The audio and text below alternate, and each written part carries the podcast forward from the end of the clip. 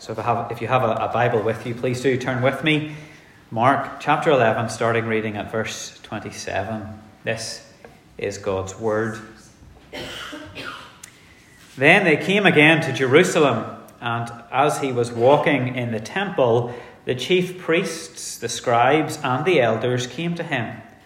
And they said to him, By what authority are you doing these things? And who gave you this authority to do these things? But Jesus answered and said to them, I also will ask you one question, then answer me, and I will tell you by what authority I do these things. The baptism of John, was it from heaven or from men? Answer me. And they reasoned among themselves, saying, If we say from heaven, he will say, Why then did you not believe him? But if we say from men, they feared the people, for all counted John to have been a prophet indeed.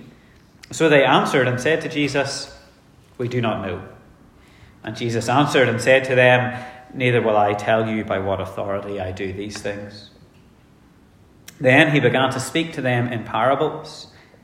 A man planted a vineyard and set a hedge around it, dug a place for the wine vat, and built a tower and he leased it to vine dressers and went away to a far country.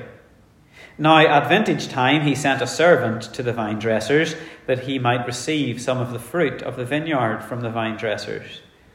And they took him and beat him and sent him away empty handed. Again, he sent them another servant, and at him they threw stones, wounded him in the head, and sent him away shamefully treated. And again, he sent another and him they killed, and many others, beating some and killing some. Therefore, still having one son, his beloved, he sent him to them last, saying, They will respect my son. But those vine dressers said among themselves, This is the heir. Come, let us kill him, and the inheritance will be ours. So they took him and killed him, and cast him out of the vineyard. Therefore, what will the owner of the vineyard do? He will come and destroy the vine dressers and give the vineyard to others. Have you not even read this scripture? The stone which the builders rejected has become the chief cornerstone. This was the Lord's doing, and it is marvelous in our eyes. And they sought to lay hands on him but feared the multitude, for they knew he had spoken the parable against them. So they left him and went away. Amen. We'll end our reading there at verse 12 and thank God for it. Folks, please do have your uh, Bibles open to Mark chapter 11 as we uh, work through this passage together. You'll remember what we heard about last week, what, what we saw in Mark 11 last week. Jesus cursed a fig tree and he cleansed the temple. And you'll remember the connection between the two that, that the fig tree looked promising from a distance, but up close it was empty, just like the temple. It wasn't fulfilling its God given purpose, just like the temple. And what Jesus is doing is exercising authority. Who, who curses a fig tree and then it withers? You could try it this afternoon. You could go out and, and see if you have any trees in your garden and you could curse them and see what happens the next day. I don't think it would make a difference. But Jesus said to this tree one day, May no one eat fruit from you again, and the next day it's withered. Jesus has authority to do these things. He goes into the temple and he talks about it as my house. What's going on here with Jesus? Really, these things are just more things in a long line of Jesus exercising authority in the world. The first eight chapters of Mark are all about Jesus showing the world who he is. Remember the kind of things that Jesus has done. He healed the sick, he raised the dead. He forgave sins. He conquered evil. He commanded creation. Jesus is, is walking around this world as if he owns the place. And so, Well, the straw that breaks the camel's back for the religious leaders uh, are his actions in the temple. Finally, they crack. They, they want to know Jesus. Where did you get this authority from? Who are you? In our passage this morning, we, we see Jesus' authority being questioned, we see it being explained, and we see it being rejected. And we're going to start. Our first point is that the authority of the Son is questioned. Jesus is back to the scene that we saw last week. Uh, remember, he, he was in the temple, there were buyers and sellers and money changers. Jesus had cleansed the temple. But he wasn't finished with the temple. He went back the next day, verse 27 in our passage. Jesus, they came again to Jerusalem, and as he was walking in the temple, he, he was back in the temple, the very place where he had driven people from the day before. And while he's there, this group approaches him, and the group is described as the chief priests, the scribes, and the elders. Now, three groups of people in one who come to Jesus. Uh, they are all members of the Sanhedrin, the ruling court of the Jews. And each of these groups represents a particular sect within the Jewish religion.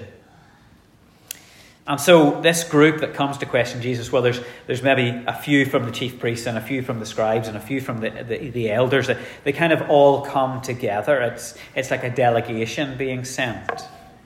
And the point that we need to understand about this is that it's not just a certain aspect of the Jewish community who are annoyed by Jesus, they're actually united in their hatred of Christ. And so they come and ask him a couple of questions. By what authority are you doing these things? And who gave you this authority to do these things? Now, they may be referring to the actions of, of Jesus up to this point, to everything he's done, but I think they're most clearly referring to what he did in the temple the day before. And of course, it's an important question. They're asking an important question. Uh, Jesus, remember, came in and he, he wrecked the place. And so these people who have responsibility for you know overseeing the temple and for teaching the Jewish people, well, they're asking a good question. Who are you, Jesus? Who do you think you are? To come in here and do the things you're doing, who are you to clear out our temple? It's a good question to ask. But the fact that they're asking it now could really only mean one of two things. Either they've not been paying attention to what Jesus has been doing up to this point. Or they don't want to believe that he is who he says he is.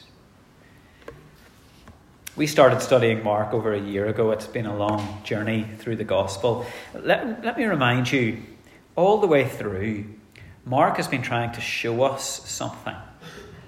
He's been trying to show us that Jesus is the Son of God. That's what he said right at the beginning of Mark, chapter 1, verse 1, the beginning of the gospel of Jesus Christ, the Son of God. And so Jesus has been healing the sick. And he does so to demonstrate his power, his authority. He's demonstrated it over the, the world, over the physical world. He, he calms the storms. And he demonstrates it over the spiritual forces of darkness, casting out demons. Jesus has done so many miracles that it's become clear to us as we read Mark that he is very, very special. Not only has he done the things he's done, he has forgiven sin. He says to people, Your sins are forgiven. And that's something only God can do. There have even been a couple of incidences in Mark's Gospel where the very heavens have opened and the voice of the Father has declared that this man, Jesus, is his son. And all of this, well, it came to a peak, didn't it, in, in chapter 8 when Peter declared, You are the Christ. That's what we know from reading Mark's Gospel. But the religious leaders, well, they might not have been there to see or hear all of this, but they know it. It's been going on under their noses. And so they ask Jesus, Where is your authority coming from? And we're probably thinking, Isn't it obvious by now where his authority is coming from? He's the Son of God. And so I think we have to assume they have the other reason for asking the question. They have the answer, they've seen all the facts to back up the answer, so they must have another reason for asking it. They knew the answer, but they refused to believe it. They knew who Jesus was, but they were refusing to believe it. There are many people like that in our world today. There are atheists who claim not only that they don't believe in God, but they don't want there to be a God. You see, if there is a God, if there is a God, then our lives must be orientated towards Him. If there is a God, then our lives have to change. I've described it to you before like a box of IKEA furniture. If there's a creator and a designer and a set of instructions, well, then we have to build the furniture according to the maker's instructions. And if we don't do that, then we can't expect the furniture to stand. We can't expect it to fulfill its intended purpose. And we might even invalidate the warranty. And that's what it is with the truth of God. God's word tells us that there is a God and, and tells us that we have to believe in him. And not only do we have to believe in him, then we have to live according to his law. And so it's no wonder that there are people who don't want there to be a God. They want to do their own thing.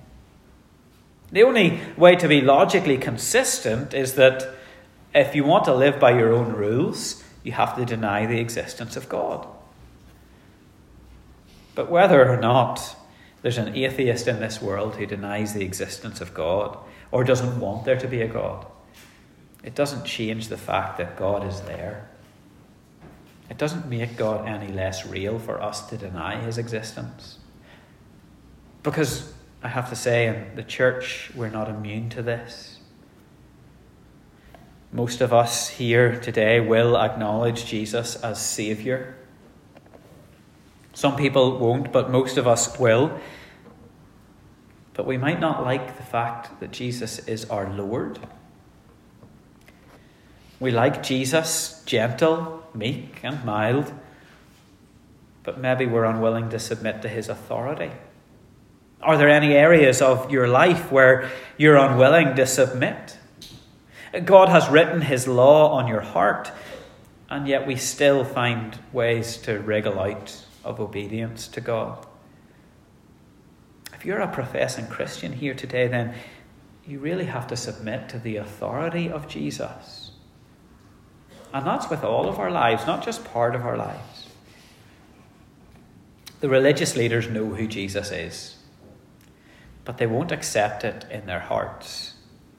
And for them, it's very simple the reason why not. They're jealous. They're jealous. They don't want Jesus to have the authority. Until Jesus came, they've been in charge. And then this Galilean shows up and starts acting like he owns the place. They were quite happy being in charge, and so they question him, they try and put him on the spot, and they hope maybe Jesus will condemn himself. I wouldn't like being put on the spot the way Jesus is here. I, am not great at thinking on my feet. Often, when somebody questions me about something, it takes me two or three days, and then I go, oh, yeah, that's what the answer is supposed to be. Jesus is great at handling these situations. Of course, he is. He's no problem with being put on the spot. Jesus responds to their question with another question. Uh, he's not being evasive, but he's making an important point. You can see what he says in verses 29 and 30. He says, I also will ask you one question. Answer me, and I will tell you by what authority I do these things.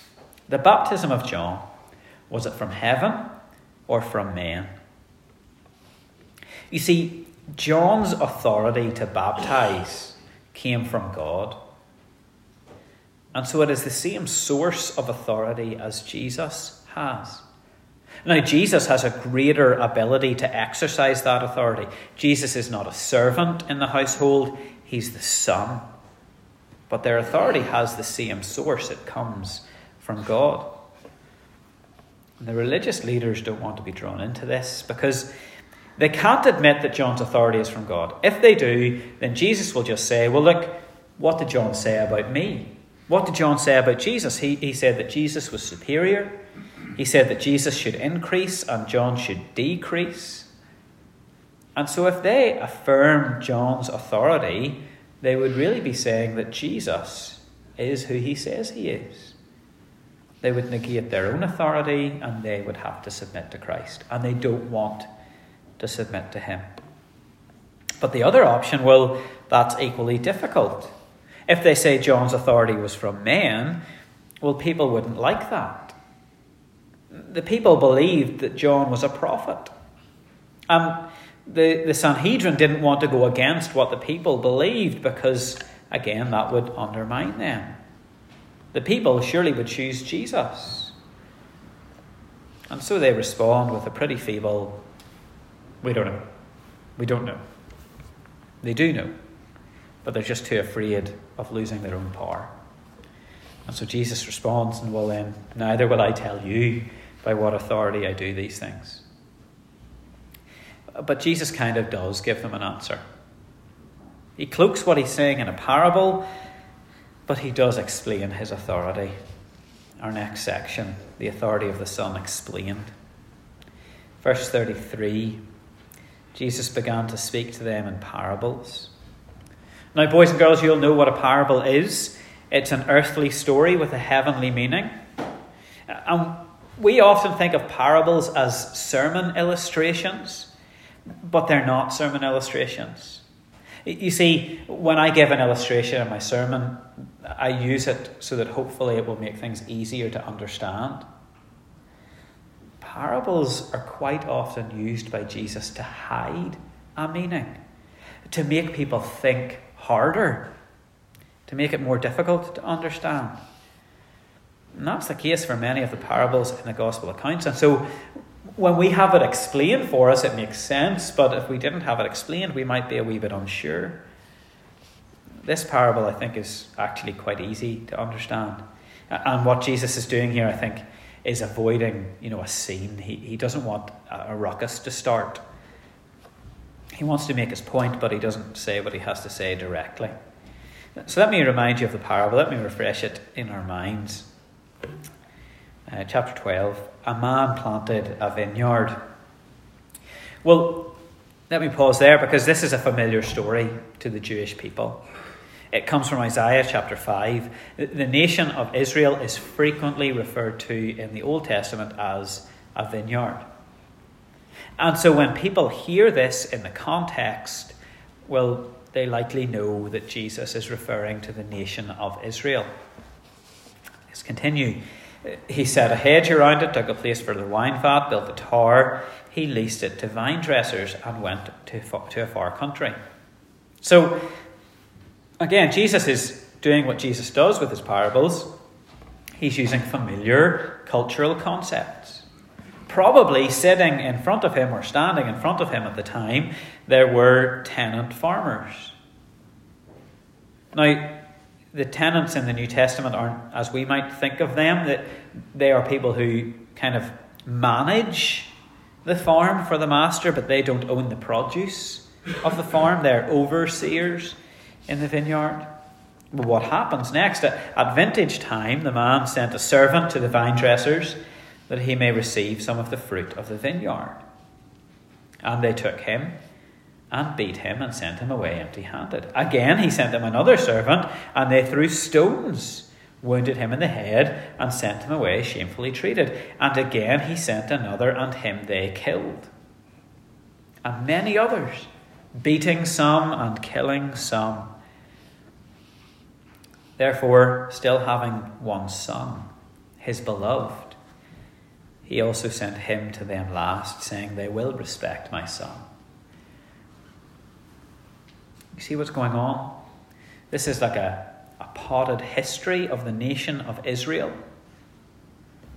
God has left religious leaders in charge of his people.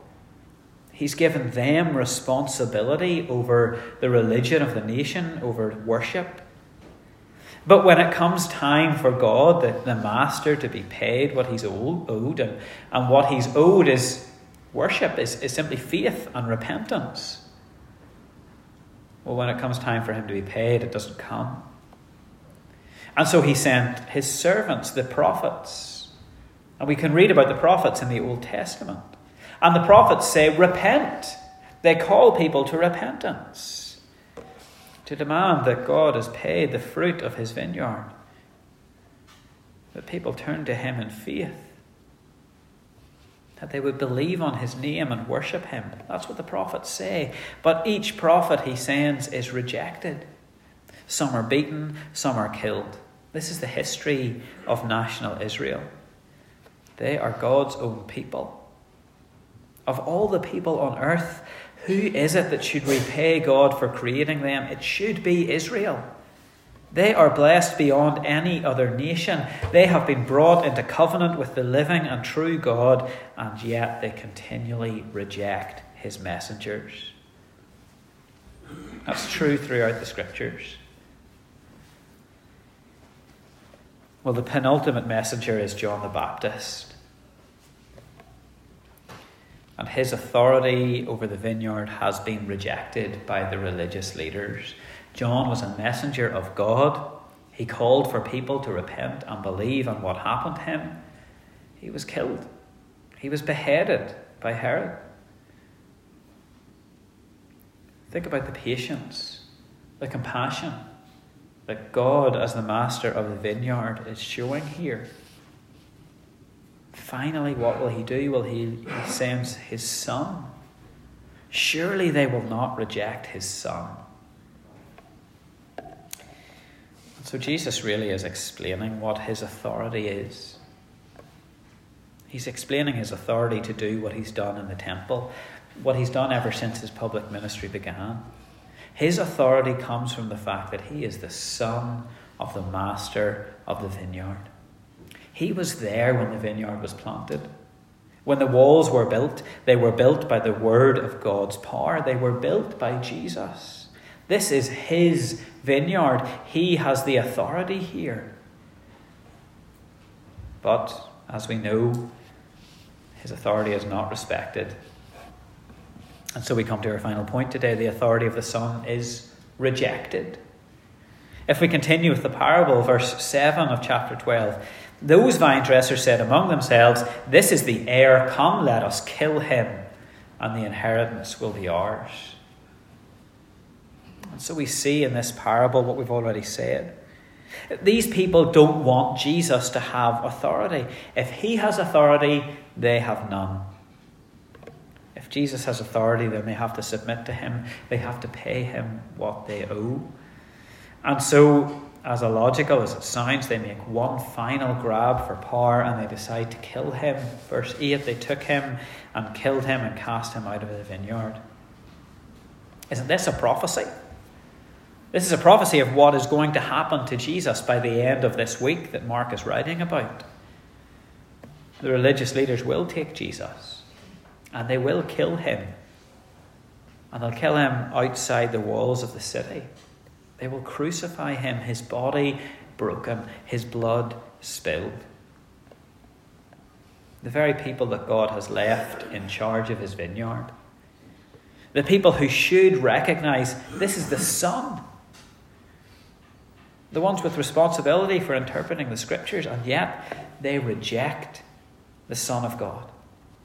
They don't want to have him to have authority, and so they try and manipulate him, they try and make him serve them, and whenever they can't do that, they resort to killing him. In John's Gospel, chapter 1, verse 11, we read, He came to his own, and his own did not receive him. I wonder, do you see what's going on here? whenever Jesus came in the flesh, it changed the whole world. Jesus has the authority to do and say what he did because he is the master. He's the son of the vineyard owner. And what he's come to do is bring about a new humanity. This is the, the coming of Christ is the end of the, the religious institution for national Israel. No longer are the ethnically Jewish, God's chosen people. They've rejected the Messiah. And so Jesus tells us what will happen. What will the owner of the vineyard do? He will come and destroy the vine dressers and give the vineyard to others. Well, who are the others? We are the others. We are the others. We are the vineyard of God. If we believe in Jesus by faith and turn to Him in repentance, if we give Jesus his rightful place as the Son who has authority, then we're brought in. We, we become part of God's people. We don't have to be ethnically Jewish.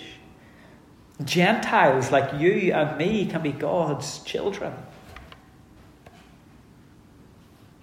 This section doesn't end with the rejection of the Son. Jesus finishes by quoting Psalm 118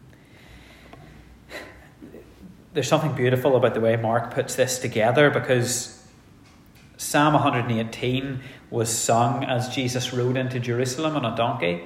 Blessed is he who comes in the name of the Lord. That line is from Psalm 118. It's a psalm that was used during Passover. And so this week of Passover, it's sounding out across Jerusalem. And Jesus says to the delegation of religious leaders, Have you not even read the scripture? The stone which the builders rejected has become the chief cornerstone. This was the Lord's doing, and it is marvellous in our eyes. Jesus says, Haven't you even read it? And the truth is, it was very likely that they had sung it that week. It's very likely that they'd sung it that very week. Maybe for them, as is often the case with us, they sang the words, but they didn't really think about them. You see, Jesus didn't come simply to show us a better way to live. He, he didn't come to give us an example of how to be nice to one another. Jesus came as the son of the vineyard owner to exercise authority over his creation.